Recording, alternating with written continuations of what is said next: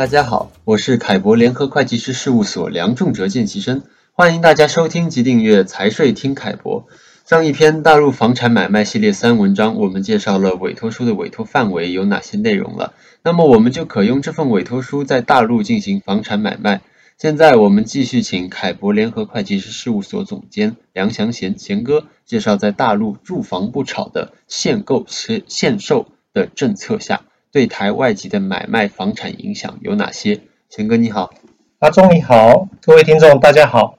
大陆房管部门推行住房不炒的限购及限售政策啊，很多台外籍客户都在问，此政策是否会放开或放松呢？这样台外籍啊，要投资大陆房产就不会这么的绑手绑脚。其实啊，大陆房产买卖的相关政策形成是有它的历史背景的。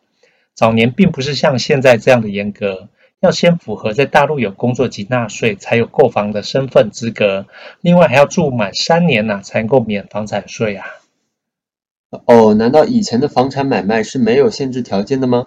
是啊。以前不但没有限制条件，还非常的鼓励买房或炒房啊。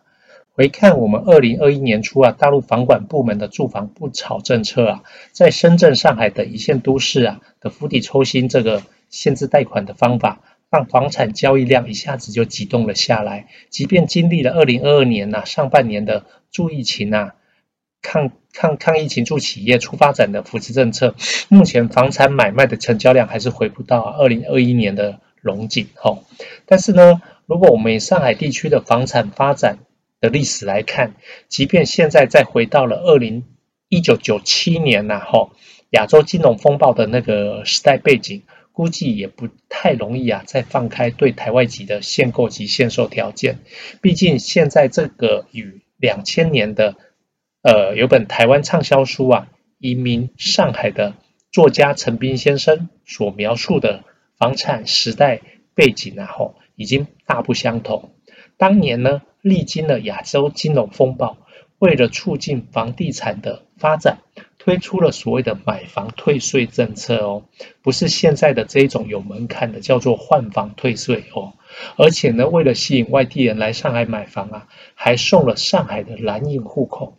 以上呢，这些刺激政策分别到了二零零二年跟二零零三年呢、啊、才停止。哇，我有没有听错？买房就退税，还送上海户口，这政策也太有吸引力了吧？是的，你没有听听错啊，当年的政策就是这么的刺激呀、所以啊，自两千年起呀、房产投资开始回温呐、就开启了长达二十年的房产投资荣景。之后呢，是一次次的房产调控。但又呢，一次次的房产啊创新高，所以到了二零一零年起啊，就开始有了针对境外人员的住房不炒限购政策。好，那第一个限购政策呢，它是呃在二零一零年推出的，是为了遏制部分城市的房价过快的上涨。那住建部呢发了一个叫做《关于进一步规范境外机构和个人呐、啊、购房管理的通知》，规定了境外人员呐、啊、在境内只能买一套啊。自用住宅，所以呢，境外人员呐，在上海啊就不能哦买多套房，同时呢，也不能再买商铺跟办公楼了。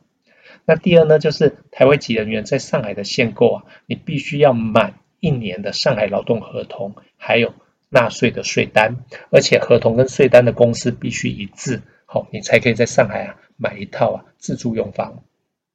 第三呢，就是在其他都市的一个限购。都必须要满足啊，那一些都市对台外籍的限购条件，才可以申请购买一套自住用房。那基本上限购条件都是，比如说要有一年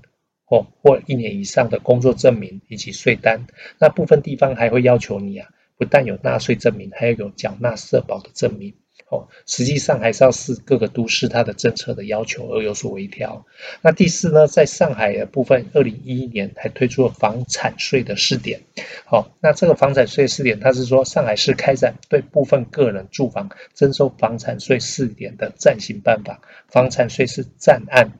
百分之零点六或减按百分之零点四来收取。那唯有你在上海连续住满三年，你才可以免呐征房产税。或者是呢，先缴后申请退回。如果一直没有满住满三年，或者是说在中间已经卖出了房产，那你就不能够享受房产税的免征跟退回了。那么除了上述的限购政策外，住房不炒的限售政策又有哪些呢？嗯，限售的政策呢，它有这一些做法。第一个呢，它就是用核验价来拦住你的网上售价。那上海房产交易中心是在二零二一年啊七月实施啊挂牌核验指导啊价格指导。那超过挂牌核验价的售房呢，在网上就会被限售。好、哦，那大部分的消费者在这么多年来都已经习惯了网上的买卖。好、哦，那这个手机的 APP 可以看到售房的价格的这个新时代，一下子要退回到啊。网上看不到百分之九十真房源的传统买卖时代啊，那么呢，对于啊那些呃，比如说你卖的是低总价的普通住房，它是不受这个限制的哈、哦。对于那些呢要卖豪宅的人呢，因为它有专门的豪宅客的通道，那也不受限制。然后呢，有些热门的区域呢，还是会有很多人来线下看房子，那它也不受影响。那这个政策主要就限制了很多对于那些非普通住宅。的售房打击最大，因为你网上的流量不见了，所以也会进而影响到你的看房量跟成交量。第二个呢，就是房屋的贷款，它是按三价就地来审核。在去年中啊，银监部门就要求上海地区的房银行贷款呢，它要从比如说买卖的合同价。从你的房产交易中心的核验价，从银行的评估价当中呢，挑最低的那个作为房贷的一个放贷标准，导致上海房产买卖的自备款一下就大幅的提升。哦，那当然现在因为受疫情的影响，已经有部分的都市啊暂停或放松啊核验的指导价了。那第三呢，就是用税收来提高啊你售房的成本，定定的大部分逻辑就是要住满五年。或者是呢，家庭唯一的住房，满足这两个条件，才可以来界定呢，你这个房产买卖的税费。好，那主要就是影响到你的增值税啊、附加税以及个人所得税跟契税。好，第四，如果子女不符合限购条件的，父母是无法通过过户房产来给子女做赠与。好啊，当然继承是除外。那另外呢，也杜绝一些方法，比如说夫妻用假离婚。来再买房子，那这个他也把它杜绝掉，也让你啊不能够利用假离婚来卖房。第五呢，如果你在上海啊，你买的一个新房，好，那它也都有一些限售的门槛，比如说你买的这个新房里面呢、啊，你这个呃，它是采取比如说摇号积分制。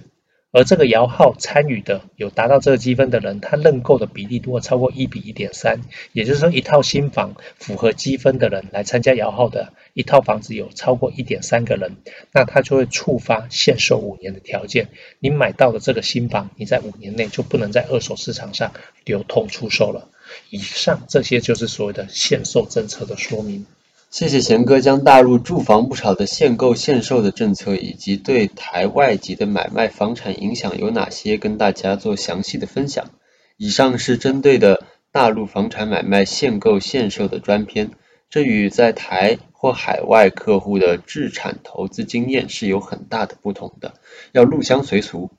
尤其是房产不炒、住房不炒叠加房地产税五年内试点等政策的推进。